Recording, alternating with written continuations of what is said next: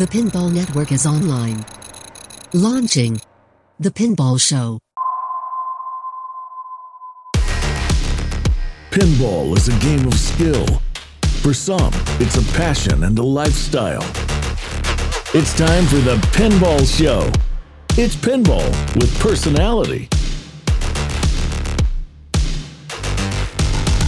Welcome back, Muggles, to another episode of the Pinball Show, episode 12 to be exact. And I am one of your hosts, Zach Meny, alongside my co host and host with the most in my heart, Dennis Kriesel. How's it going? It's going great. I don't know why you opened with the Muggles. They're never going to be a Harry Potter pinball machine. Well, I don't know. You remind me of a Muggle. Hmm. Isn't that like a, a hybrid designer dog? The Muggles? It's yeah, I'm sure it's like a labradoodle but with flair. Hey, don't hate on my doodles now. Do you have labradoodle? Well, I got the, the golden doodles. They're little mini golden doodles. Mini golden doodles. Okay. Yeah, well, that sounds like something that one scribbles while they're on the phone with you. But, Oh, expensive mutts. aw. But they're so precious. Pooping everywhere. Yes, they are. Have they pooped in your new pool yet? No. It's what we call a floater in the industry. we got a floater. Uh, it's not a baby Ruth. yeah, I saw some photos of your pool on the Facebook. Oh, my wonderfully tacky pool. all above ground and oval shaped. Is that like a a 21 footer? it's a 21 footer. you know your pools. You know your above ground pools, Oh, my I, I merely uh, played the angle of the light versus the uh, people that were in the pool and uh, did some rough calculations and knew what the standard sizes were. I used your daughter as a sundial and. Yeah, exactly. Yeah. Uh, oh, man. What have you been up to, dude?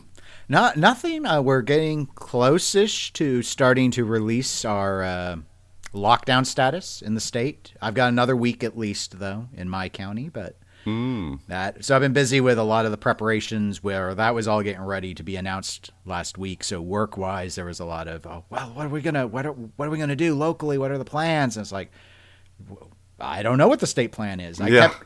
There was really, uh, you know, not- Waiting I'm for the memo. whine about work a bunch, but it's just it was weird because at the start of the week, it, I was being told, well, the state wants to run the plan by you for feedback, like by my group, and then by the end of the week, they're just kind of like, screw it, here's the plan, like, and in between, I'm I'm on all these calls, and I'm like, are you guys like, is this just politics, and you're pretending you want my opinion? Because I'd rather you just tell me you don't care, and then we can I can quit like trying to set up a committee to review this.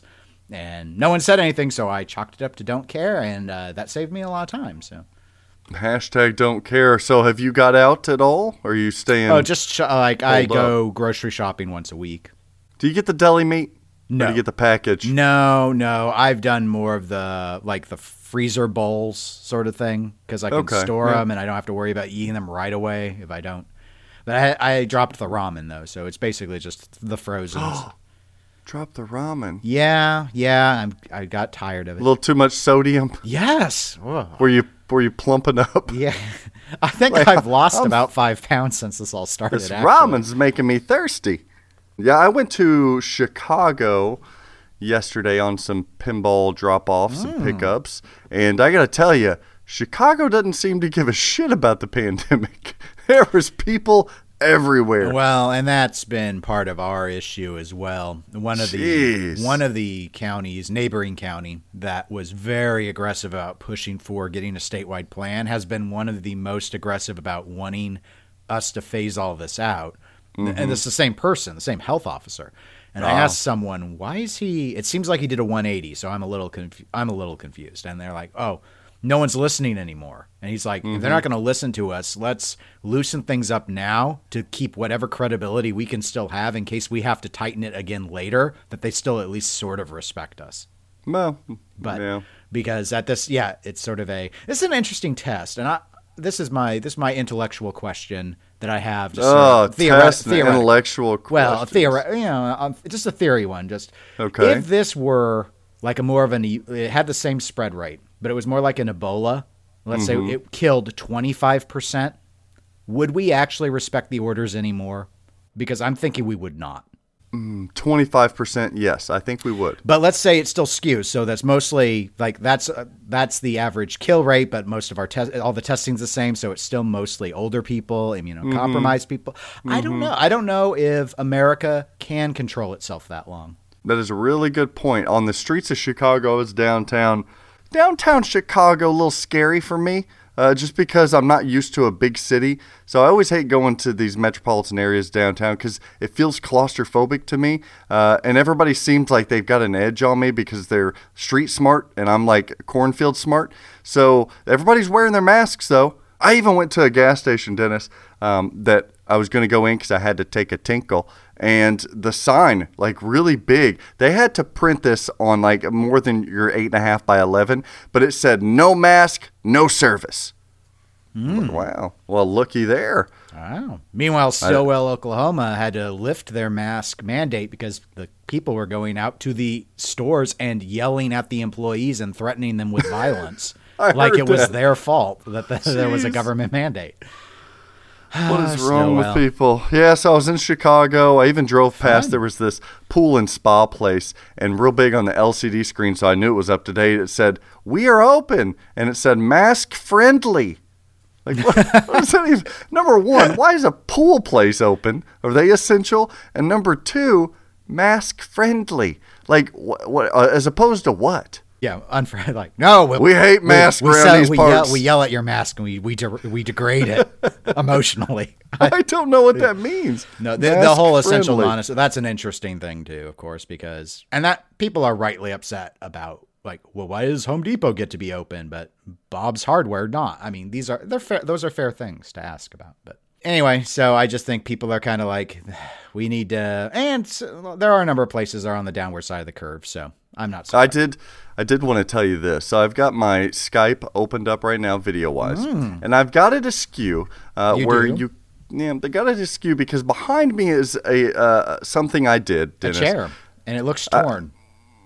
No, it's just the light reflecting. Oh, it's okay. actually very comfy. It's a that's a very comfy chair. But no, I'm I'm going to I'm going to reveal for you and for the audience uh, a purchase that I made yesterday, a trade in actually, and this machine epitomizes me. Is that even a word? Can you Hmm. use epitome as a verb? Uh, yeah, let's say you can. Sure, Okay. why not? All right, so it's probably above ground pool themed. Wipeout? Yeah. Spring break. No, it's a it, it's a pinball machine that I'm an idiot and it makes me look like just your run of the mill dumbass gotta have it collector. All right, so I fell into the trap so, so do, and so I'm loving am I every second. to guess? Is that what? No, this, I just I just want you to see it. and right. and and I know you're going to make fun of me. I I don't know what's wrong with me. I have an illness. Something something is definitely going wrong because behind me, ladies and gentlemen, oh, jeez. I know. I'm sorry. Oh, jeez. Zach. I knew you'd give me a hard time. well, What am I gonna do, Dennis? I mean, I had to have it. I hear it's a decent player, so I. I it is I- really great. I, I can't say that it's a bad game. I've never played it, but I, I've heard a lot of people say that it's fun. I I don't. I, I, feel like an idiot because no one should spend that much on a pinball machine. But that that's the thing. It's I just I I think it's fair to say it it's not worth its fun in the dollars it goes for, and I don't even think that theme is that good. So oh, and now that that's where I draw the line. I saw that movie like twice. That theme is maybe one of the greatest and most perfectly fitted pinball themes in existence in history. I tell you, all the way back to uh, Roger Sharpe days. It's probably obvious to folks, but obvious uh, obvious to me at this stage now that we're talking about the Big Lebowski. Yeah. Which you have mentioned a couple of times to me before. know. I, didn't think you were being serious though, because I didn't either. I mean, what are you going to get next? A Magic Girl? Well, I mean, all right.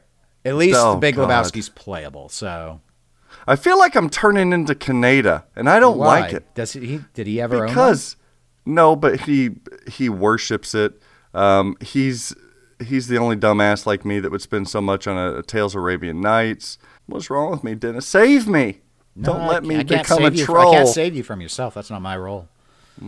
Yeah, so I got a Big Lebowski uh, as a trade in. What a hell of a trade in, isn't it? Yeah. So uh, here's the trade in. Let's see what you would take. Essentially, well, details here and over there, but uh, the Big Lebowski, mm, like new, it's got an extra motherboard, extra hard drive, I believe, as a backup just in case. Comes with a rug, or he traded in towards a Jurassic Park Premium, brand new, and a brand new Monster Bash remake special edition. Hmm. Well, So essentially, over about fifteen, maybe Yeah, I mean- fifteen k. again, it, it's hard for me, Zach, because I've never played Big Lebowski, so I don't know if it's That's my st- Okay. sort of. And I, I've actually, I think I've only seen maybe thirty seconds of gameplay, so Mm-hmm. I can't even, I can't even describe to you what the layout looks like. I'm that ignorant of the game. So, given that, and given I like Jurassic Park so much, I normally pull a Greg Bone and say quantity over Yeah. Mm-hmm. quality, even if. And to be fair, I think it would be very hard for Big Lebowski to live up to the gameplay of Jurassic Park, uh, just because of the depth Agreed. and what Keith did with the layout. Uh, You like the said, theme better probably on Jurassic like Park. Monster Bash. Oh, I do not like Monster Bash. You Bash. heard it here. Uh, I don't understand why. Monster Bash is considered an A tier game from WMS. I don't. Damn. See, I'm turning into Canada. You're turning into me. I've been saying that for a while. I, it's, it doesn't do anything for me. No, I, I just I It's like beautiful. like I like the Shoots humor. well. I like the Yeah. humor. I like the sound. I like the theme. Uh, I don't like how it plays. I don't like the rules. You don't like how it plays. That's Nope. strange. No, I think think it's a clunky fan layout. Wow. Woo. I look at Medieval Madness and I look at Attack from Mars and then I look at this wannabe, and it just disappoints. It's, it's Wanna- just, it just doesn't appeal NB. to me. It just doesn't. It never has. Oh, so it's hard to say for you. I will say my first impressions of Lebowski, you heard it here, uh, because I've I've played the rickety ones at the shows and stuff uh, very very few times. But my first impressions, the thing is built like a tank. Um, it reminds me, it's Bally Williams through and through. I mean, all the parts are Bally Williams. All the all the parts are Bally Williams. So I like that. Um, the interior feels like a JJP, and the exterior cabinetry feels more akin to like a spooky, if that makes sense. So Okay. Well, I guess that just means that they were they went with sort of their own thing with a blend Yeah, of and it- stuff with, but it WMS under the hood. It shoots really, really well, and there is a lot of code in there, so there's plenty of depth. Um, I don't think it's this crazy Lord of the Rings depth, but it, it's really, really good depth. Um, it, it's it's not worth fifteen thousand dollars. But then why do you have it? Because I could, and I wanted to play it, and I'm. Well, we running have- out of you know, options have a- on pins uh, I haven't owned. We have a, at least one collector here in the Kansas City area I know who's really into rare stuff. Uh, just that's his thing, into rare. Um, I probably know him. Yeah, you might. And he, I uh, I mean, he, he doesn't hold on. Like, if he gets tired of a game, he sells it. But Mm-hmm. uh, it's not about the quality of the game. It's about getting anything that's obscure. And There's a couple Kansas City guys I know of that have really, really nice collections, but they're not afraid to move them whenever they're done. Mm-hmm. well, you know what the issue is. Pretty much, no matter what, no matter how much money you have, uh, space is always a factor. And people don't like to, even if they could, they don't like to constantly upgrade their house. Yeah, So that's true. You either That's become true. the guy who sticks it all in storage and can't play it, or you move them along. So, listeners, stay tuned to Straight Down the Middle of Pinball Show for an upcoming review of The Big Lebowski. In the meantime, uh, later on in this episode in Deals of the Week, you're going to hear two of my pinball machines that I have to sell personally in order to uh, fund this Big Lebowski. No, this was a trade. You're Oh. fine. So you ready to uh, kick it over to our TPN correspondence? Yeah. You sound so thrilled. Yeah. Okay. Is is You know why you're sad? Because Craig Craigie's not. oh, I was going to ask, is week. Craig going to be even more Craigie Nope. this go? Nope, he's not. Uh, He's like he giddy. He's out. like he's like exponentially Craigifying himself. It's time for TPN Industry News. Hi, this is Ken Rudberg with your Jersey Jack update. Nick Lane and Kevin Manny, the Buffalo Pinball guys, had the opportunity to interview Keith Johnson, the director of software for Jersey Jack Pinball, this last week. Keith is responsible for coding some of the deepest and most loved pinball machines of all time, including The Simpsons Pinball Party, Lord of the Rings, and Jersey Jack's own Pirates of the Caribbean. Not only did they talk about the history of Keith's career and the development of games that he's worked on, they talked about a technological change that is coming up soon with Jersey Jack, where you're going to be able to update your machines live with Wi Fi, as we've discussed in previous podcasts. The difference is that this isn't just for the smaller Delta upgrades, but the full ISO file disk image update, which is going to be a big help for people so they don't have to download it to a USB stick and upload it onto their machine. Keith was also asked about Jersey Jack Pinball's Pirates of the Caribbean and why did they stop running it and why are there no more? The reason is, according to Keith, that at the time that they decided to stop running it, there was no demand for Pirates of the Caribbean. You get to a point where you have to decide to buy parts or to just call it quits, and at that point, there really wasn't any demand, so it only made financial sense to stop making machines. Again, this interview happened through Buffalo Pinball's Bro Do You Even Talk Pinball podcast, and I'd say it's highly recommended. You should definitely check out that podcast if you get a chance. This has been Ken Rudberg for The Pinball Show. Hey, this is Kaz with an American Pinball update. American Pinball announced the hiring of Dave Brennan as Technical Service Manager. Dave has years of repair and restoration experience. It's going to assist customers and distributors with tech support and repairs. Dave has recently had Twitch streams with TurboGrafx 7 here on the Pinball Network. I reached out to Dave and he told me that he will be starting today. He is excited to use his passion for pinball to help American Pinball and the customers. He will still be doing his own projects and streaming with TurboGrafx 7. And one of the first things he'll be doing is working on instructional videos that include game setup, code updates, and maintenance. And also today, May 4th, is the last day to enter the Oktoberfest High Score Challenge. Check out the Facebook page for more details. For the Pinball Show, this is Brian Cosner. Welcome to this week's Spooky Haggis Industry Talk update with Dr. John on the Pinball Show. Nothing much to report from Haggis as they're still awaiting parts arrivals from overseas. On the spooky front, there's been some talk especially about rail positions and security on the playfields and how these can be modified to improve the flow of the shots in early games. For those who don't know, in the old days, back in the 80s and 90s, games were placed in test locations around Chicago and had the heck played out of them for a number of months prior to release to see what modifications had to be made to improve the game. Unfortunately, we can't do this nowadays because of leakage in the interwebs. So games are tested at the factory, and often these are prototypes to find any issues.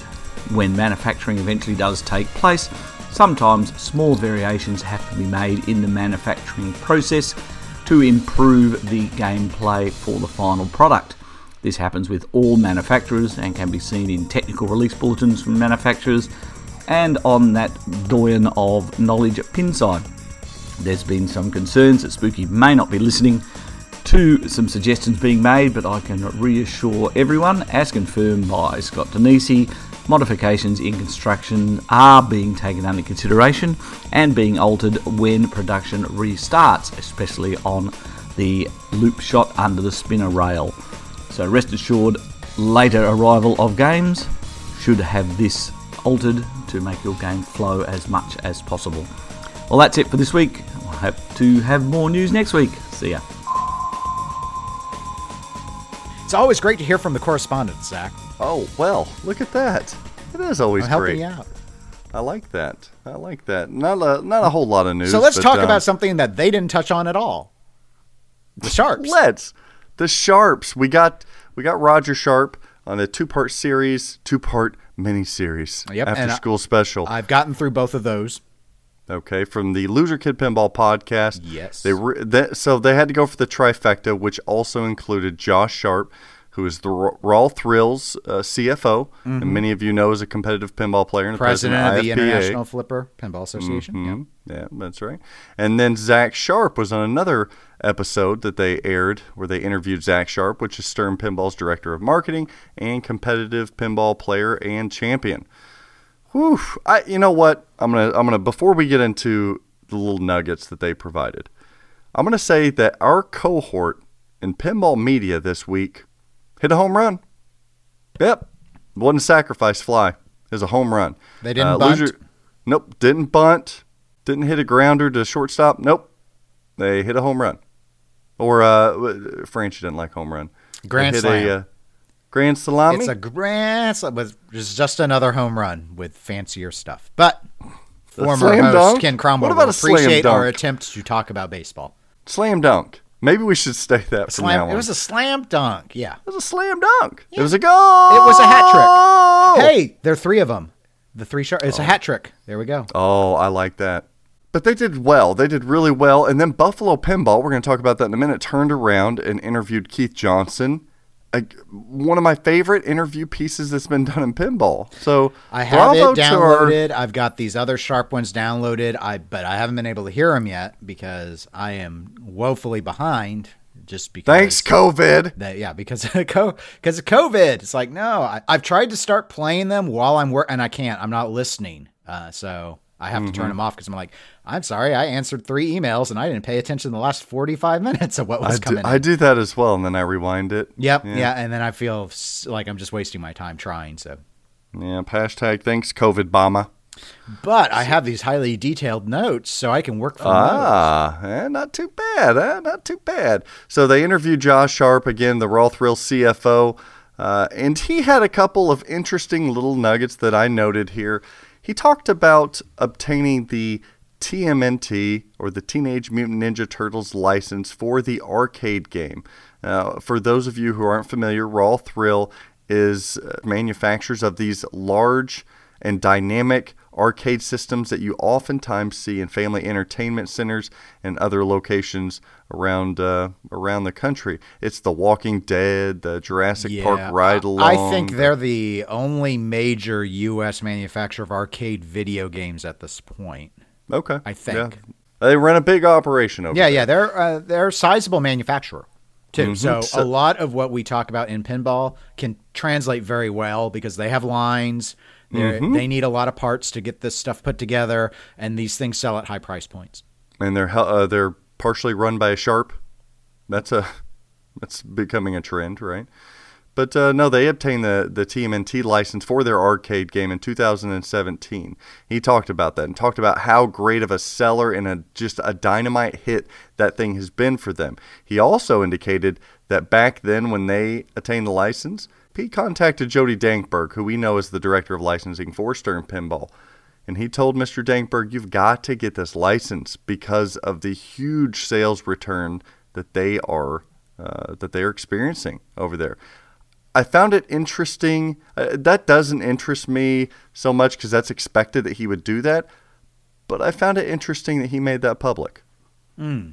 Maybe I'm reading into it too much, but well, uh, I I mean, is anyone going to be surprised when TMNT is announced by Stern later this year? What would Ken Cromwell say? I'd be more surprised if my head was sewn to the carpet right now. But Josh Sharpe went on to talk about once this game was released, the arcade version of Teenage Mutant Ninja Turtles in 2018, it was their quickest to 1,000 units sold.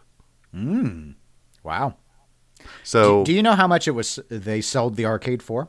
I don't know. I know the- that those The those price on Raw Thrill stuff really range. I mean, they got stuff that's that's five figures. So Very true. Very true. And if you guys are interested in a Raw Thrills game, oh, do you contact- distribute for them now too? Eh, eh, Let's just maybe. say uh, I get my maybe. customers what they want. That's That's not what you usually that crap you shovel whenever we what talk spooky or something.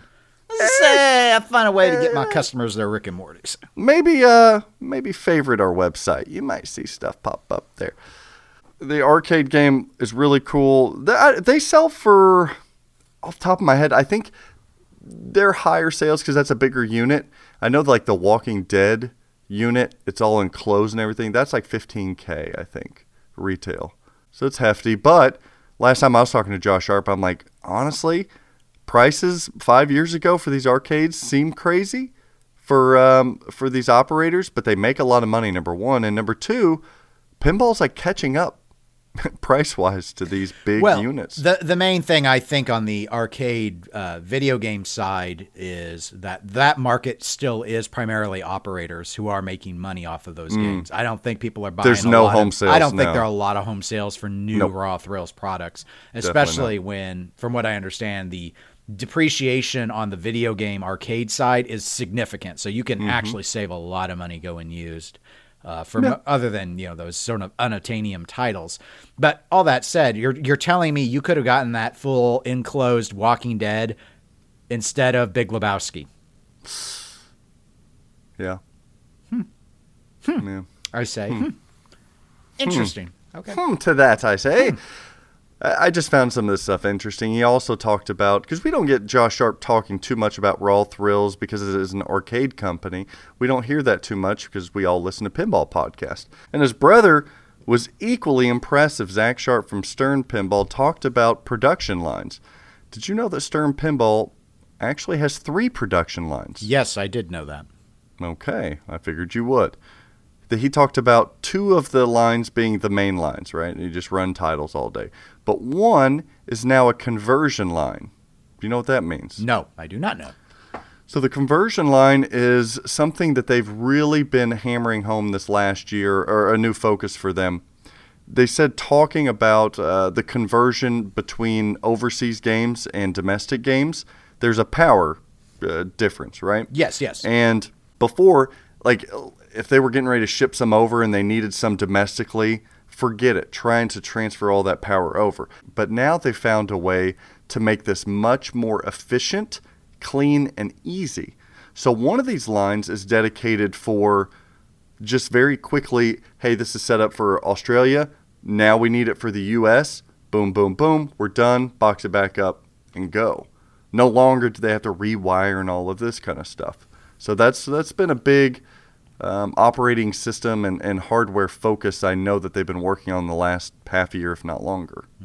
I bet you they're the only manufacturer that has the, the volume overseas to warrant needing a Yes, whole yes. conversion line. That's right.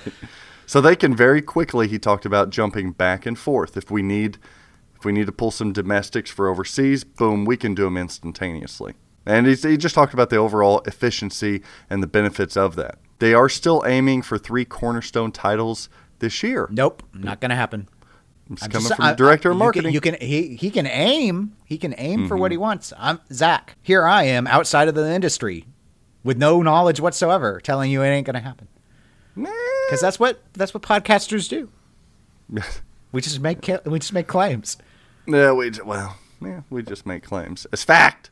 Well, no, that's just my opinion, but Yeah, this I is- I think that just the number of lost months, I just don't see it. God, why do you gotta be such a din din downer? Well, I don't see it as a negative. A Denny downer. Isn't that the what three, I called you the a couple three episodes cornerstone thing is like an internal target that they have. They've missed it before. I, I I don't see it being a big deal to miss it. I just don't. yeah, but It's you- arbitrary. You, know how they do with that January release. They can be a little sneaky and be like, well, that uh, Stranger Things is a cornerstone. Yeah, That's that's what they got it out. They got technically they got the See? the three out, but the year before Munsters was I know. technically at the start of still- the year, not in Yeah, I still say Stranger Things was a Q4. We seen them before the year's end, so it was it was a Q4 to me, or you know, into the year. They got four cornerstones out in 2019 because it was Munsters, Black Knight, Mm-hmm. Jurassic Park, and Stranger Things. Yeah, that's true. And Elvira is That's not studio. cornerstone though.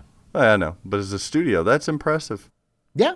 Do, do we really care if it's cornerstones or like Elvira's a substantial game? Do we really care if they didn't get Stranger Things out and they and they also didn't put out Munsters like Munsters counted the year before and then it had been two That's what cornerstones? he was. It's like, yeah, that's what he was saying. He's like, look, all. these are just. He said they're just guidelines for us. That's Yeah. just our goals, but we're not.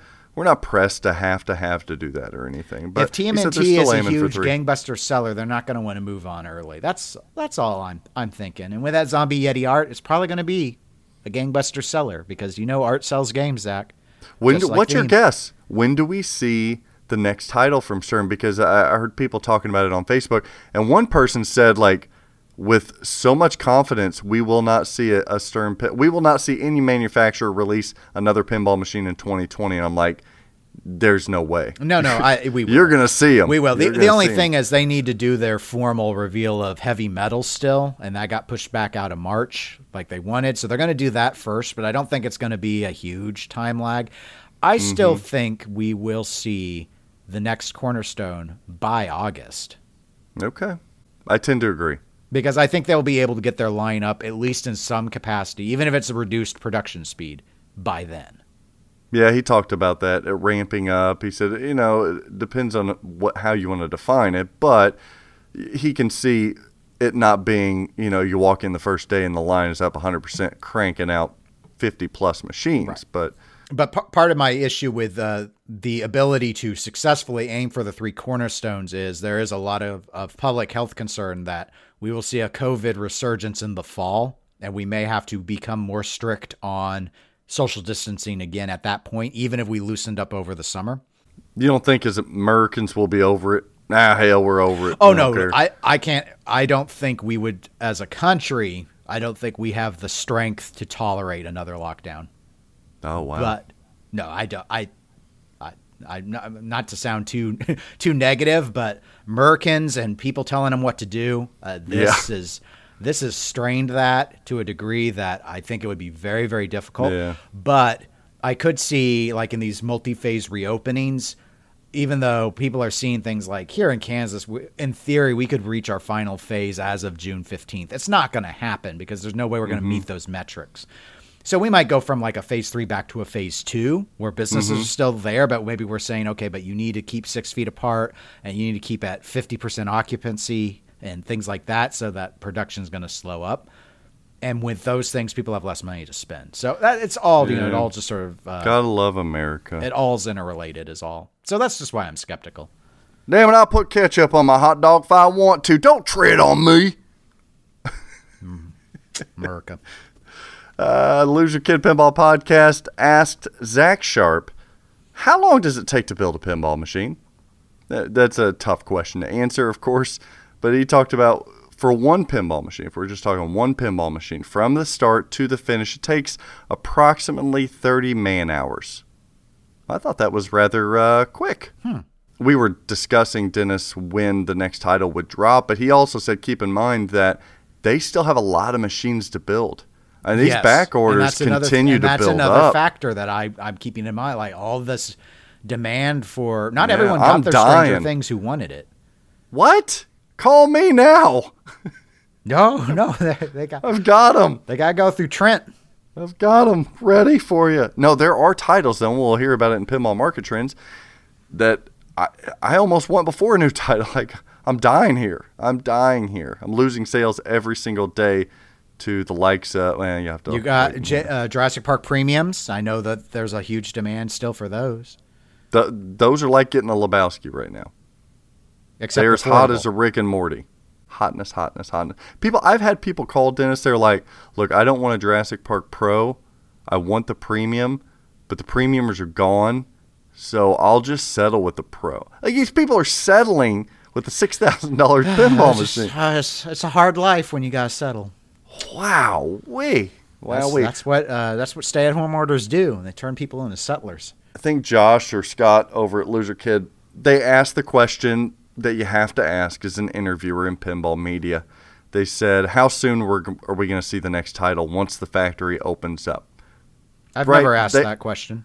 Just by the way, I, you almost have to ask it. no, I don't. Yeah, I don't. ask it. Man, I'm just telling you, I don't have to ask. Granted, I also very rarely do interviews. Yeah, that's fair. That's fair. You didn't ask. Why didn't you ask Robert Mueller that? Hey, hey, Rob, Bobby Pinball, when are you gonna? When are we gonna see a fing game? Wow, it's been a long time ago that we did that. That might have been my last interview. I think it was. I think it Uh, was. You you sure, sure as hell didn't ask me on to come on. I mean, we had Joe Schober on, but that was as a guest host. It wasn't an interview. So Man, did my numbers do okay? when you were oh when you were guest, Yeah. yeah, but not like what they did for Loser Kid. Uh, I still think I hold the title. I think you do. I think I hold the crown. Move over, Keith Elwin, the Sharpes. So yeah, he did say he wasn't going to answer that question, but he did say we are ready to build a lot of new stuff. I think that's about the most you're going to get from a Zach Sharpe. Probably he is a trained professional. He's damn good. He his his whole thing is he cannot confirm nor deny. Oh, but talk about confirmation. The beautiful and wonderful, sexy, talented hosts over at the Loser Kid Pinball podcast, they brought up the Meny competition series pinball. You know, that's what I've I've coined it. You know, it, it's a work in progress that title, but the that idea title kind of sucks. So we'll keep working. the on idea is is one that uh, your boy Zach and Roger Sharpe share together. We're we're together, Mr. Sharpe and I. But they I, asked I Zach, like how you. I like how you send your difference. It's like it's Zach Meny and the Sharpes together with a strategy. well, yeah, that's you know the Zach and the other Zach. That's how I think about it. Is that not fair? Uh, it's probably inaccurate, but You think the ideology of uh, a Roger Sharpe is more aligned to this Zach myself than his son Zach? no. I just appreciate you thinking about it. Thank you. Well, it, that's be, just because something on its surface may seem stupid doesn't mean there isn't something worth thinking about underneath. Yeah, so they asked Zach Sharpe about the pitch that I had made publicly and that Roger Sharpe had discussed more as a historical piece uh, on the last podcast. They asked him about it, and Zach Sharpe said, and I liked his answer. He said, "Look, it whatever works to get pinball televised or more exposure." He said he doesn't care. He was like, "Look, I don't, I don't care if you have to climb a mountain uh, and play a ball, climb another mountain, play another ball. Like, if these broadcasters are willing to have pinball, then he don't care what it takes." So, I think that's kind of a win for me. I think he's basically saying he totally agrees with you know what I'm what I'm looking to push further and uh, some of the ideas that I and his father share. I think he's on board, right? In, No, not really. He he said I think he'd be willing to hear some other ideas from you. he was being kind, but he also said um, counter arguments may be when you're televising something, the drawl of we're going to kick it over to competition machine number one. He said it just doesn't have the pull that. Hey everybody, we're back and we're going to kick it over to Star Wars pinball machine where they're trying to battle the Death Star. Touche. Nicely done, Zach Sharpe. That, yeah, he's right. I can't argue that. I'm a rational person, Dennis. Yes, that's why you now have a big Lebowski instead of two other pinball machines. Uh, it's just like your opinion, man. So I get that, Zach Sharpe, but here's the thing. I, I'll kill this whole idea. I'll kill it if you'd like me to, Dennis. If if somebody can tell me, and I, I don't deal with this. Maybe Jody Dankberg uh, can, because you know Jody listens. He's a regular, I bet. I doubt it. Yeah, he's Somebody- reached out constantly. So somebody at Stern, JJP, one of these manufacturers that deals in licensing, if they can tell me that running the sound, the video assets, or even the artwork of an intellectual property is fine for different uh, different broadcasts because it's like a secondary kind of background. If that's fine, then I will kill this and I will no longer talk about it to the detail that I am. Well, I don't know that they can offer you that assurance because Well, they, but they'll have a better idea. Is if look, is Well- can this happen or not? And then th- so that I can modify my pitch. That's all. it, it they can show those sort of things as long as no one objects. Does that make sense? yeah, but why in films do they always change the name of things, even unlicensed games? To play to play it safe. To play it safe. The example I can give you on like Twitch and stuff is Mm-hmm. the with video games. Technically speaking, there is a serious question about whether or not you can actually stream a video game where you are showing the art assets, the video assets, all of that sort of stuff. Think about the video cut sequences. That's intellectual And property. The way it happens, exactly, it is intellectual property. The way it happens is the those that release the game look the other way, and the reason they look the other way is in theory, it's probably a win-win for their product to get that exposure, and it results hmm. in more sales. It's good for any partners that they worked with because it gets more sales, and so they look away. That being said, it could end up being challenged, and given the way the intellectual property laws are, my mm-hmm. personal acknowledging that I am not a practicing attorney in the United States, is that the intellectual property holder would probably win if they were to go to court against a Twitch pushed it. streamer. That they would probably be able to win and say that they could prohibit the the streaming. And in fact, while no one has gone ahead and accelerated it to court, there have been instances where we've seen it happen. A good mm-hmm. case in point was there was a streamer video game streamer, and I don't remember if he had gone on some sort of racist tirade or what, but one of the game developers was like, We don't like what you're saying, so we're going to use our IP rights and we're going to have you blocked, and you're not going to be allowed to stream our game. And we're going to, because we can't stop you from doing it on free speech grounds, so we're going to do it on, you're just not allowed to stream this because it's copyright. We hold Wow. the IP. And So there's no fair and use we're enforcing it only anything? against you. Well, and that's the argument that some of the Twitch streamers are like, "Oh, we'll be able to argue fair use," and but the counter argument is, uh, "Yeah, but how? You're not But they're- offering. they're not monetizing. They're making- criticism. You're sitting there and you're playing our game.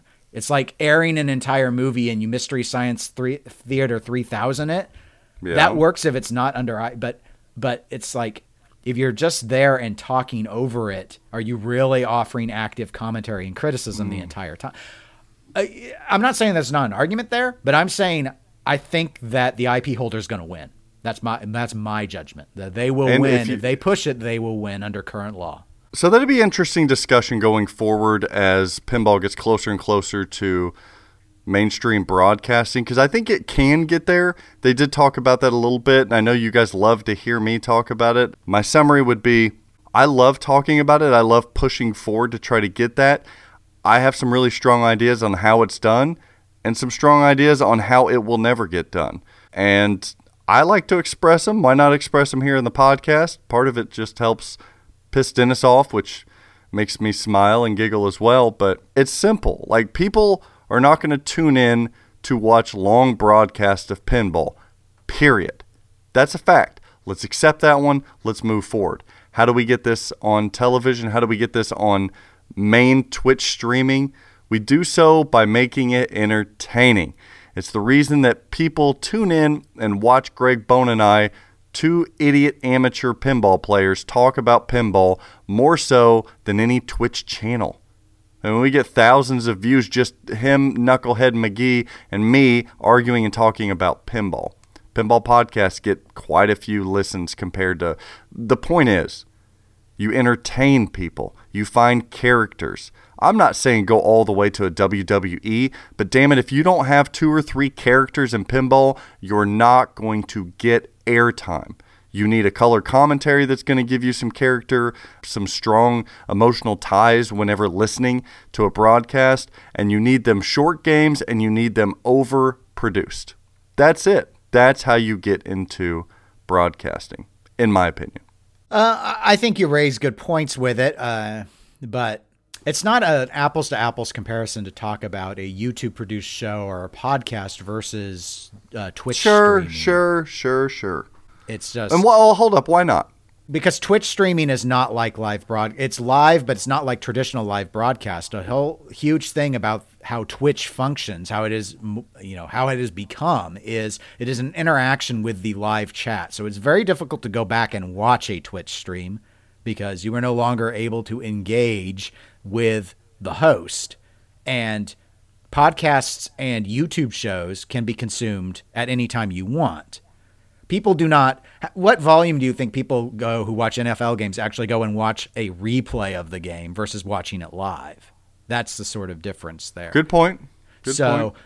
so just that's that one little part I would nitpick a little bit and say yes podcasts and YouTube shows have higher viewership counts than Twitch but that's because Twitch is like going to a live theater performance. No one wants to watch the replay. It's all about going and watching the person dance for you and respond to your chat. I feel like That's what the a- most successful channels are, are those that engage the chat. Yeah, just chatting is the like the number one trending category on Twitch.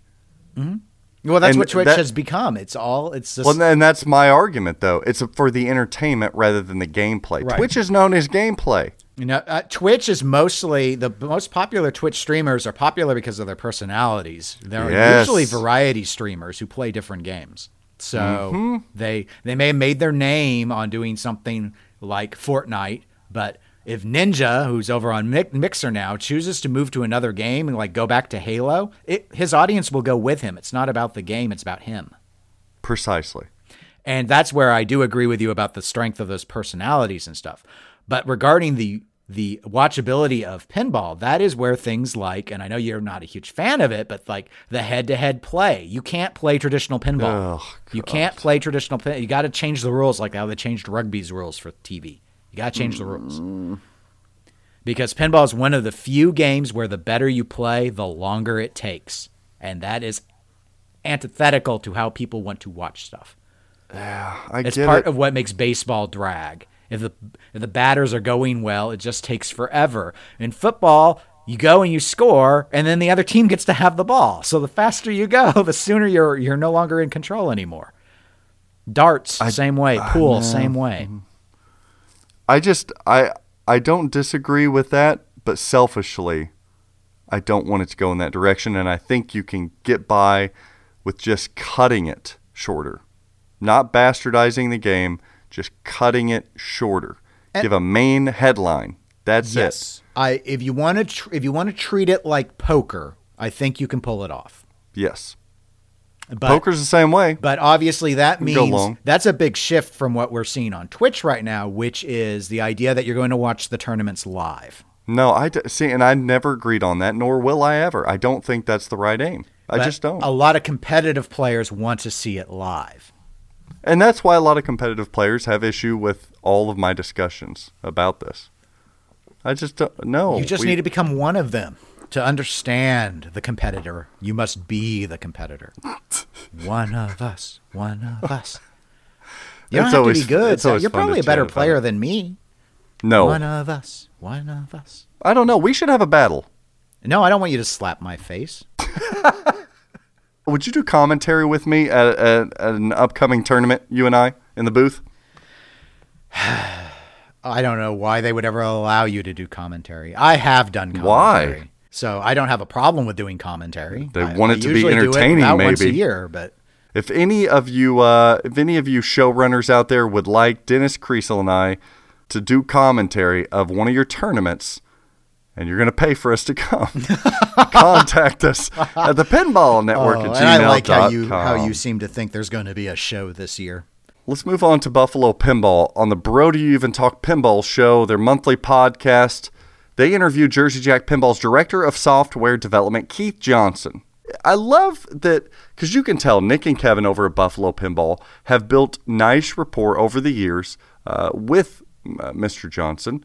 And he was very open, very candid, very charismatic with that little side of salt that we become accustomed to with Keith Johnson. That's what I like about him. But uh, I, I always tune in to see what he has to say.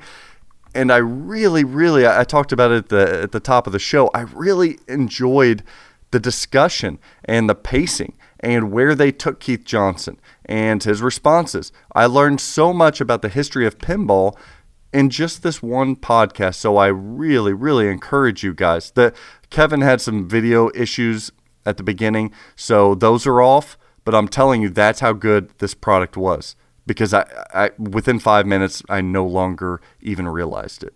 I messaged those guys and emphatically said, "Nicely, nicely done." Uh, but let's get into it a little bit here. He we worked in, in slots over at Bally. Was it Bally Midway or Bally William? I don't know what company it was. He was working with slots. Wanted to work with pinball. Keith's been playing competitive pinball for a long, long, long time in the 90s. Uh, yeah, in the 90s. So he was working in slots, wanted to work in pinball. He finally got his shot. He worked on Revenge from Mars, and he was very, he's still very proud of that. And I need to put some more time on that game, side note. But he was very, very proud of that and talked about the transition from that, everybody being let go.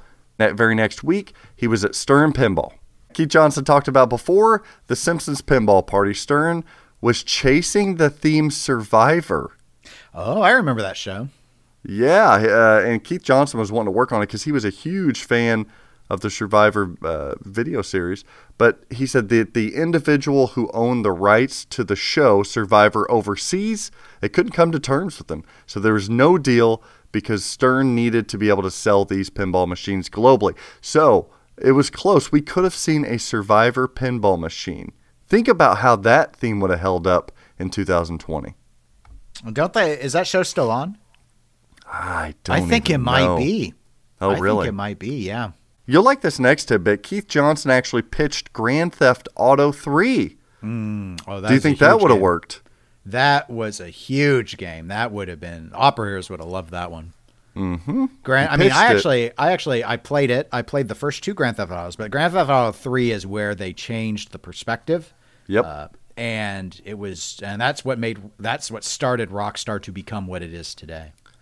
now, what? who is Take Two? He Take talks Two, about- I believe, Take Two Interactive is the, uh, it's like Activision. It's a publishing company that. Gotcha. I, okay. I believe they own Rockstar. Yeah, so they pitched Grand Theft Auto 3. Keith Johnson, at that time, real big gamer, he wanted to do that. He said, and he actually is the one that pitched Grand Theft Auto 3, reached out to them, but he said, quote, Take Two wouldn't have anything to do with us. And then Buffalo asked about video game licensing. I think it was Nick. It was like, look, we all want to know, as a bunch of pinball people are gamers as well, video gamers. Are these companies like Stern, Jersey Jack, are they just not going after video game licenses?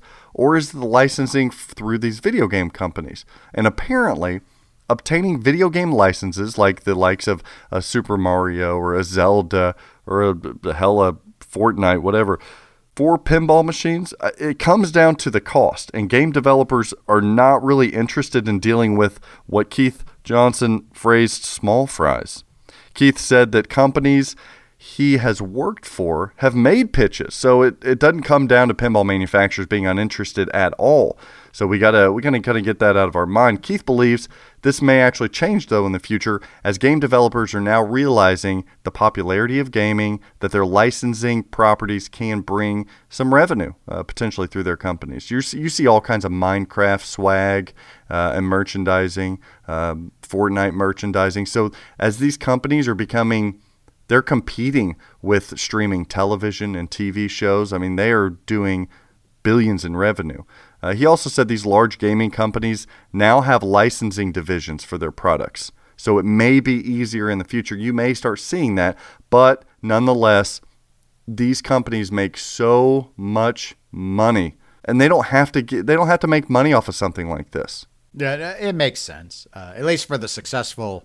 Uh, I mean, a lot of video games go out there, and their their teams that don't have a major publisher behind them really do struggle financially. So I think it's important to note while the video game industry is considerably more massive than Hollywood is at this stage, that it's still fairly cutthroat when you get away from the AAA stuff. But mm-hmm. when you're talking about the AAA's, you, you think about, and it makes sense with just about anything, but you think about how much money they make on lunchboxes or something, and then how much are they really going to make off of pinball? And that's where just because the pinball machine is expensive doesn't mean that the licensor was going to make a ton of money off of it. And do they want to invest the time dealing with a pinball company and all this art and stuff that they want? Yeah. Uh, you know, video, That's, uh, audio. Vi- I mean, it's, more than a coffee mug where it's just like, oh, we just want a picture of Rick and Morty stuck on the coffee mug. Yeah, somebody marks a red check on, uh, you know, a printed glossy picture, and they're like, "Yep, looks good for a uh, lunchbox." But if they're like, "Okay, they want these assets, they want these voiceovers, they want this, they want to use that," and they're like, "Whoa, whoa, whoa how much are they paying us?" Well, sh- shit, go with the and lunchbox. they and now they're telling these pinball people are telling us that they want their own artists to do hand drawn art, and we're gonna have to Yeah. look at all that and make sure it fits with our our brand. and voiceover likeness because they don't want to pay for the rights. Whoa, whoa, whoa, whoa, whoa!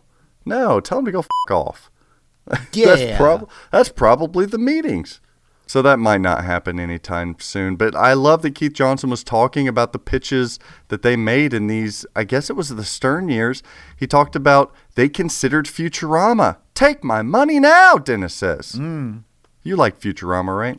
Yeah, but I I I resonate with the concern at the time there because I remember when Futurama first came out and I saw it, and of course I was I was like a lot of people. I was like, this isn't Simpsons, and I turned it off. Yep, that's what I did, and I didn't go back, and I don't think I'm really missing anything. I mean, I uh, I went and saw uh, more. I saw Futuramas later, and then I actually grew to like Futurama more than The Simpsons. Now, prior to the Simpsons pinball party that they did, we know ultimately they licensed and they did a boatload of business on. They actually considered Futurama, but the they didn't ink the deal, which was surprising to hear Keith Johnson say they actually dodged a bullet because the show was canceled uh, around that time and the climate was just not so hot on that show you know, as we we know that it later warmed up to be Yeah. kind of a cult classic animated uh, series, but he said they kind of dodged a bullet because they probably at that time, with it being canceled, they would have been finishing production of a Futurama pinball machine, the show being canceled, and it probably wouldn't have done well at all.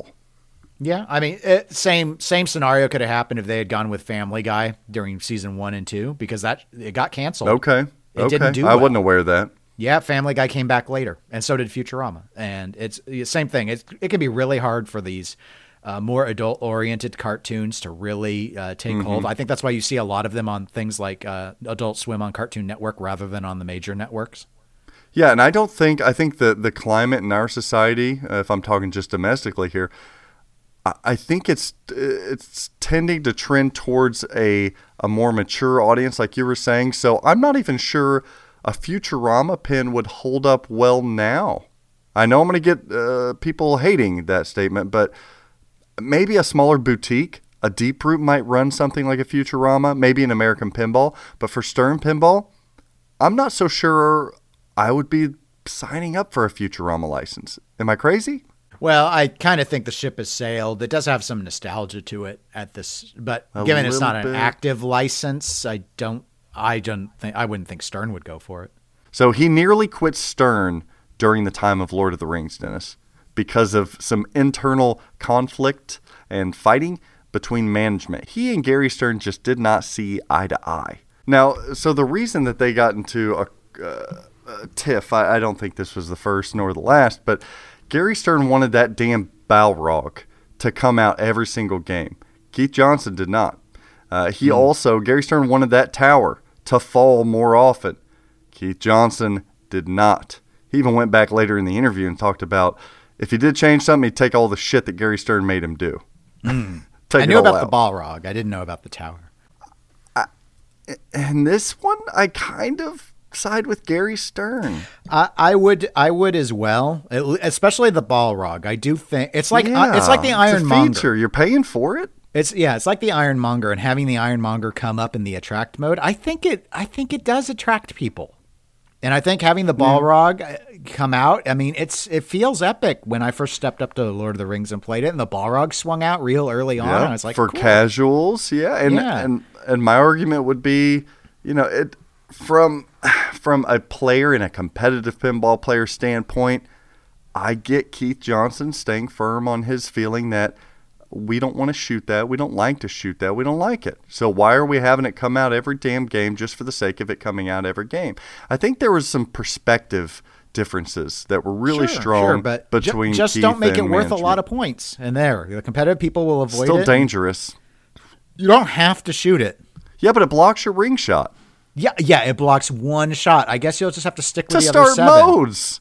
You just have to stick with the other seven. Going on Wow. talking about the Lord of the Rings, Chris Granner, he said was, uh, and he did the sound. He's one of the most Mm. epic sound creators for in pinball. Chris Granner was actually a Tolkien fan, and uh, Johnson said that he was a big help with the sound package on that. Now, this is something I did not know that I found very interesting. He indicated, Keith Johnson indicated, Lord of the Rings was the first hybrid, he's calling it a hybrid White Star board that actually allowed for more dynamic sound. They used the chip that later was eventually used on SAM boards for the sound. Um, so Lyman Sheets came aboard a bit, like about a year before uh, all of this Lord of the Rings, kind of during Simpsons time, and his job was to develop the entirety of the SAM system. While they were waiting on that, they used that same chip and made a hybrid version of the White Star board for the sound on Lord of the Rings. And he said that's why you hear such a difference between the quality and the dynamic sound of a Lord of the Rings White Star versus another White Star system. Do you know hmm. that? No, I, I was not, but I was not aware. But I've never owned Lord of the Rings, so I I might have noticed in the schematics that I'd had one, but Damn it, Dennis, I'm ready for you to do a Stern dive. I'm ready for you to do an article on Stern pinball, the history. I would I, tend to prefer that. things that are actually a little older to talk about. I know you do, but I like the new stuff and I like your writing. I, want, I want a history, but I want it to be the history I've lived. You know, all Modern two years history. of my time in pinball. Four, Dick. I'm probably having my five year anniversary here soon, and look at me now. So they did have to bring up why isn't this game being remade? A rumor is, and I love learning new stuff so that I don't have to repeat it when I'm wrong. Everybody has talked about White Star. You, know, uh, you can't port over White Star. Yeah, I over brought the it White up last Star. episode. Yeah, I've talked about it as well because I've heard those rumblings as well. They asked him about it. How hard would it be to get Lord of the Rings remade? Is it because of the White Star boards? Keith Johnson said, well, porting over the Lord of the Rings code from a White Star to a modern operating system, he said, quote, wouldn't be that hard, end quote. He said someone uh, who could actually understand how to read the code could probably do it in a month or so. A month or so. That's nothing. So that no longer is that a thing now, or are we just saying this is just per Keith Johnson? On anything else, if they vault a SAM, they won't. Hmm. They don't have to invest that month of a. I mean, what's one? What's the biggest criticism? Well, who, who knows anymore? I guess any given month. But what's the biggest criticism that Stern often faces, and that's your code isn't as far along as we want it to be. So, do you Mm-hmm. really want to move a programmer off of modern games to just move the code over from White Star to SAM or Yes. Spike? Yes. Well, I mean, Yes. I would be interested because I'd like to see this game vaulted, but but that being said, when it comes to vaulting any other SAM system, they don't have to do any of that. They just they just print up more SAM circuit boards and use those. Okay. I, I mm, if it's true a month or so, I think maybe maybe this leads us. Uh, this is all speculation, but maybe this leads to the idea that either a what I have also said, and I believe this to be probably the paramount issue now, licensing this theme is going to be damn difficult now, or b and or b that they want to do it special and just pulling those dots over in the audio over for 2020 to 2025 whenever they'd redo it they want to make it different and special implementing video implementing sound. Keith johnson did talk about that. He said now that implementing video and sound for a modern operating system that could be quote unlimited end quote time that that takes he laughed he was like yeah that that would be an eternity of work that's a lot of work there think Now about the hobbit Was that just uh, was he talking LCDs during that, or was he talking like Yes. if you had to do video and audio package that it would be more complicated if it, moving that from White Star to SAM? No, I believe he was talking about creating because you'd have to create everything from. I don't new. think there's a licensing obstacle for Lord of the Rings, especially especially if they were to just keep the dots. I think they could get it because if It would be easier a- if they could just it's a copy it, has-been transfer it over. license. Yeah. it's weaker now than it, than it was when the movies came out. So Yeah, but it's still it's flirting now with that classic cinema category. yeah, yeah that, I mean, I, I don't. I really don't. I think for them, especially if you were just to redo it and everything was already prior approved, I think it's I think it's simple. I, still just- think it's it's the modern day Star Wars. I I just do. I think that that is where it's not like another pinball company is going to come and get the Lord of the Rings license. So if they want to make easy money, Why not? Hold up. Why greenlight it- not? Why not? Because it's a has-been license, and they don't want to take the gamble. Look at what happened with Hobbit. I think the the reason nobody would want to, you know what? The reason that nobody would want to take on a Lord of the Rings license for a pinball machine, I think rests eh, because of Keith Johnson, because of how prolific that code is. Nobody wants to try to follow that. Sure, I, I think that's a fair comparison. It's it's the fear that Stern had when they redid Simpsons. It's how Mm-hmm. yeah. do you match the original? So people had to ask in chat uh, during the Brody Even Talk Pinball, why was Pirates pulled from the line? When are we going to see Pirates again? And Dennis, this is uh, this is redemption here. You and I are very smart fellas. Why Pirates was pulled from the line? Keith Johnson finally came out to say why it was pulled offline. He said, "quote At the time, there was no demand for Pirates." End quote. It's what we've been saying, Dennis. Yeah, It's uh, it's the only reason that ever made sense. And he also said that quote, it was absolutely the right decision to make. End quote. Yes, at that it was. time. He he he he would love for people to enjoy it more and for it to sell more, but he said at that time for the viability of that business and that company, it absolutely he might not have liked it, but it was absolutely the right decision to make. These pinball manufacturers are not designed to uh, to endure slow burn on No, game on no. games uh, popularity. Yeah, very true. And I'm going to give Nick and Kevin some credit here because Greg Bone and I have been very public in saying, "Yeah, told you so." Like, okay, we did do that. We are from the very beginning. We were big Pirates of the Caribbean game fans. Theme, not so much, but we were there from the very beginning, saying, "Guys, I'm telling you, don't believe the trolls. I haven't played this game. This game is special." But I want to give Nick and Nick and Kevin some credit too because they were saying that in the podcast. They were the, they were on this in the same boat. They were doing that as well, saying, "No, you guys." But it's hard at that time. It's like me listening to me, and I sell games, so it's hard to listen to me. They are sponsored by Jersey Jacks. They're like, "Of course you love it." I knew because they were my buddies. I knew that they really did think this game was special and they loved it. Hell, they bought the damn thing, and it's not like they're getting any discounts or we're getting any discounts or anything. It was special. Um, but no, Keith Johnson said, look, quote, if people want one, he's referring to Pirates of the Caribbean, ask your distributors. He went on to say that he thinks if there was enough interest from distributors submitting to Jersey Jack Pinball, it could absolutely get another run. So it doesn't sound like licensing is an issue here. It's it's what I've said before. Eh, You're going to have to buy a certain amount of parts for the in bulk for this to make sense. So if you're buying 500 of each part, does it make sense? Can you sell another 500? At 500, I think the answer is no. I, I don't have a good sense in terms of the count. I thought when I thought Jack in an interview, Jack Guarnieri had said right after it went off the line that they had renewed the license for several years and I would see. I think I remember that too. And so, I, yeah, I've never assumed it's a license issue. I've always thought it's either they don't have enough confidence in the demand being there to warrant getting all, enough parts to do a run, or uh, that the other concern, which I've been less willing to accept, but I, I get the logic of it, was somehow all of them, with all their experience, miscalculated the BOM and they'd have to raise the price a lot to do it. Good speculation too. I mean, I could have seen it if they had ended up adding in a whole bunch of really complex features, but versus the prototype, they stripped things down. So that's why I mm-hmm. don't think that's the case. But Keith Johnson said that Pirates of the Caribbean version 1.0 is not going to be released until the final Wizard mode is complete. He also talked about Joe Katz hating toppers. Hashtag you're dead to me, Joe. And he hates shaker motors. Keith Johnson hmm. does. Call them hackneyed. Hmm. Hashtag you're just wrong. Welcome back to another rendition of Pinball Market Trends, sponsored by the Pinball Network and presented by the Pinball Show. Trending up this week in pinball is Stern, Pinball's Jurassic Park, every damn model, Elvira House of Horrors, every damn model, and Deadpool, every damn model.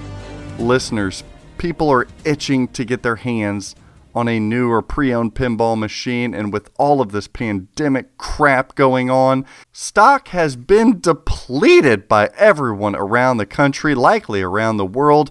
In particular, three models by Stern Pinball. Jurassic Park, people want the premium. Hell, they want the LE, just can't find it. They want the premium. Everybody's out. They'll settle with the pro. Shit, those are out as well. Elvira, with all of the new code drops and people realizing how great of a game this is, they're looking for the signature edition at this point. They just want that game. And Deadpool, tried and true for the past year, this machine is becoming harder and harder to find, even on the secondary market.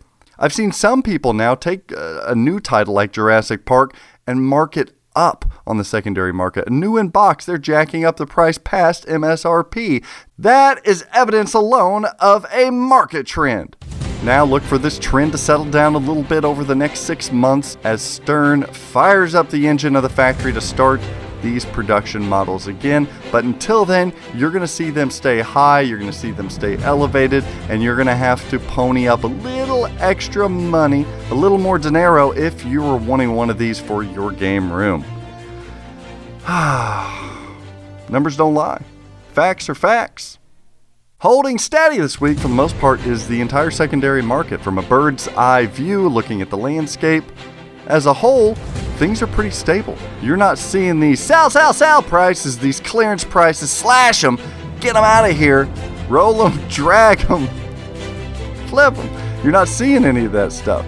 If I were to speculate as to why, again, I think it's because the manufacturers are shut down. No new pinball machines are leaving. And of all of those being out of stock, people are now going to the secondary market. They're looking for a new pinball machine, but they'll settle for a secondary market one, a pre owned one. Once they realize that those are pretty much gone as well of the hot titles, then they think, oh, okay, I'll get my Whitewater. Ah, fine, I'll, I'll finally get my Funhouse. I just want a new pinball machine to play. So they're staying pretty stable uh, around the board. Unfortunately, this week, trending down is a mod.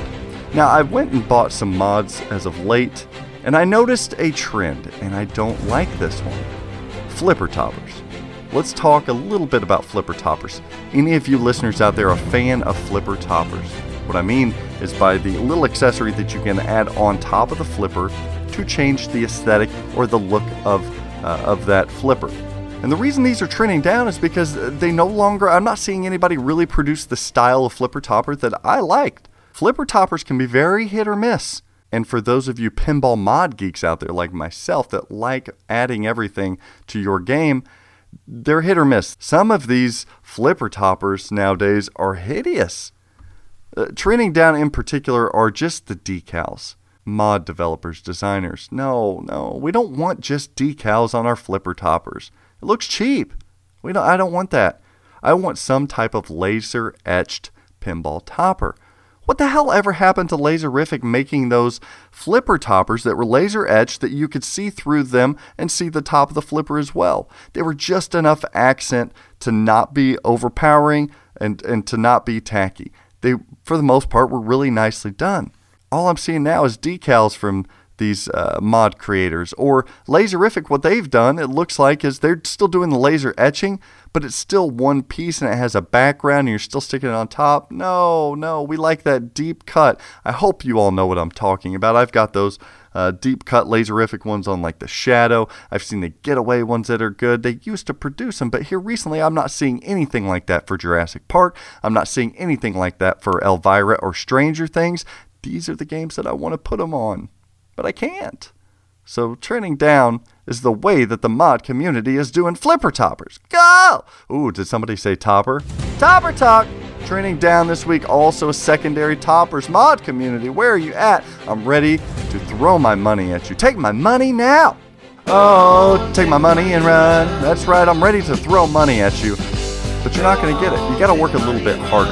The secondary topper group, I'm not that impressed recently. Maybe Stern is blowing these guys away and they've given up. They've picked up their RGB acrylic ball and they're taking it home. They no longer want to compete? I don't know. I'm issuing a challenge out to you topper makers. Let's up our game a little bit.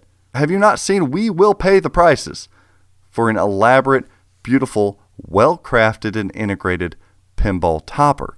But I think we're about done with this lack of IP single plexi. Light it with a cheap overseas LED strip that usually break. I, and look, if it looks good, I can compromise some of that quality, right? But I, I don't want to look at a bad topper.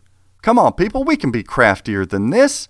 Topper lovers out there, raise your voices and be heard. We want nice aftermarket toppers, damn it, and we will not quit until we get them. We probably will quit. We'll just continue buying the Stern ones. Maybe I should get in the topper game. Calling Mrs. Penn, calling Mrs. Penn, I need some toppers. And no market trend segment would be complete without a little old sub segment we call Deals of the Week. Bye, bye, bye! Bye, bye, bye. Indeed, this week I'm offering up some more Deals of the Week courtesy of Flippin' Out Pinball. Now, if these weren't deals of the week, I wouldn't push them on you guys, right? It's bullshit. This whole show is just, just so you can make a dollar from us. It's bull. Oh, stop. Look, if it's a deal, you buy it. But I'm going to make it worth your while this week because you guys heard. I just got in the Big Lebowski because I am a complete idiot. I'm dumb. Don't know why I bought it. Well, I, d- I do. Now I'm stuck in the predicament of needing to get rid of some games so that I can justify and sleep at night for buying that expensive ass overpriced pinball machine. It is fun, it is beautiful, but jeez. So this week I'm going to list a couple of my personal, some of my favorite pinball machines, but they got to go. One of them is Jersey Jack Pinball's Willy Wonka. Now this thing I've got the LE model. Got damn near every mod on it. I've got the topper with it. Uh, look at the pictures on probably Pinside or Facebook. They're gorgeous. They're beautiful. These things, for the most part, Wonka's list uh, on secondary market LEs low nines, right? Stock, maybe maybe nine thousand without anything added on it. I'm gonna list mine for ninety two hundred dollars. Again, great shape. It's got all of the mods on it. It's got the topper on it. It's fantastic. I haven't put that many damn games on it. But here's what we're gonna do. For listeners of the Pinball Show and lovers of pinball market trends, all you've got to do is reach out to me if you're interested in this pinball machine and you get special pricing. That's all you got to do. Instead of $9,200, did you hear that? I just cut four Benjis off of it, just like that. $8,800. Bye, bye, bye! Take it. $8,800. That's saving a crap load of money. The other one that's got to go, go, go is Spooky Pinball's Alice Cooper's Nightmare Castle. Again, a pin that I've been loving. Willy Wonka is one of my favorite games of all time. Period. Dot. I just I've played the hell out of it. Alice Cooper, I love this game. It is gorgeous. It is beautiful. It is challenging, which keeps me coming back for more. But I'm gonna I'm broke now, so I gotta sell Alice Cooper's Nightmare Castle again. I'm a weirdo. I mod everything from the factory. It's got the side art. It's got the plastic protectors. It's got the it's got it's got the whole shebang. Speaker lights, interactive, all of that stuff. Plus, you guys seen the straight down the middle video where I installed all of the medicinal mods, top of the line mods for Alice Cooper. Hell, that's like four or five hundred bucks right there. Those mods are in it. You get mods. You get mods. Everybody gets a fucking mod. Everybody gets mods in this deal. I'm going to list this thing for $6,400. I think that's fair. But between us, you mention your love, hell, get a tattoo and you get a thousand off. but it's six thousand dollars. Bye, bye, bye! Mention the pinball show and your love for pinball market trends, and you can have a slashing him again. As an arrow. Fireworks. I don't know what the hell I'm doing at this point, but that was your deals of the week. Bye, bye, bye! And before we end this segment, I'm always pitching new ideas to Dennis Kriesel. Always pitching them to Ken Cromwell, pitching them to my buddy Greg Bone out there. But this time, I want to pitch something to you. I'm pitching an upcoming segment that we're going to call Listener Trends. In Listener Trends, you're going to submit to me at the pinball network at gmail.com your trends for the week. Now, these don't have to be pinball trends. Maybe they are, maybe they're not. Trending up, trending down, holding steady, trending. What the? F- trending, huh? You get to pick it. And if it's good, we will air it. Now, definition of good in this situation is either, hmm, interesting, informational, I like it, polynomial, hmm, or it's entertaining. It's something you've noticed trending up or down in your life. Doesn't even have to be pinball. Trending up this week is catch up, trending down always is mustard, all time low. Yeah. Show us what you got and submit your listener trend today. And that, ladies and gentlemen, was Yield Pinball Trends. Barter, barter, barter. What what they do in medieval times, I don't even know. Dennis, where can people find you between now and the next time? They can always reach out at eclecticgamerspodcast at gmail.com. Can they send love letters or ransom notes? I do not do love letter segments. selfies. I don't look Can at they- selfies. Can they text you No. text you pictures of themselves? No. Ugh. All right, you can catch me at uh, you can catch me at the Pinball Network at gmail.com or oh, update straight down the middle of Pinball Show episode 108. Go check it out where we re-review the reviews part two. Uh, we take Dennis's wonderfully crafted Excel spreadsheet with formulas so that we can take weighted grading and use that for our reviews. So we took all the old ones that we've reviewed with equal categorization. Is that the right, right way to define it, Dennis? Yeah. That's how I Um, describe it. and that was a, a faulty system. So we weighted them based on what Greg and I's, uh, you know, uh, layout is worth more than art, or music's not worth as much as a theme, or you know. And uh, we went back through, recalculated them all, and now categorically we can kind of compare them all because um, they're all using the same system. So go check that out, as well as we have a presence. SDTM has a website presence now. Um, I think it's flipping out pinball slash SDTM. But there you can see visually our chart of reviews. It has a feed for all the YouTube videos. And very, very soon, this is kind of a placeholder until we have an interactive pinball machine reviewing system that you, listener, you, viewer, can submit your own reviews, categorize them, sort them. Do you want to see your reviews and scores? Weights based on ours? Do you want to compare it to Greg and I's final scores? Do you want to see where uh, enjoyability ranks if we were to sort them all by enjoyability? Do you want to see the entire SDTM community all together? Now, what's the top 10 list? It's going to be a lot of fun, but it's going to take a little time to get there. So, in the meantime, all you've got to do to submit your own straight down the middle review is simply email us at sdtmpinball at gmail.com. So much fun. I can't express how much fun this is to do.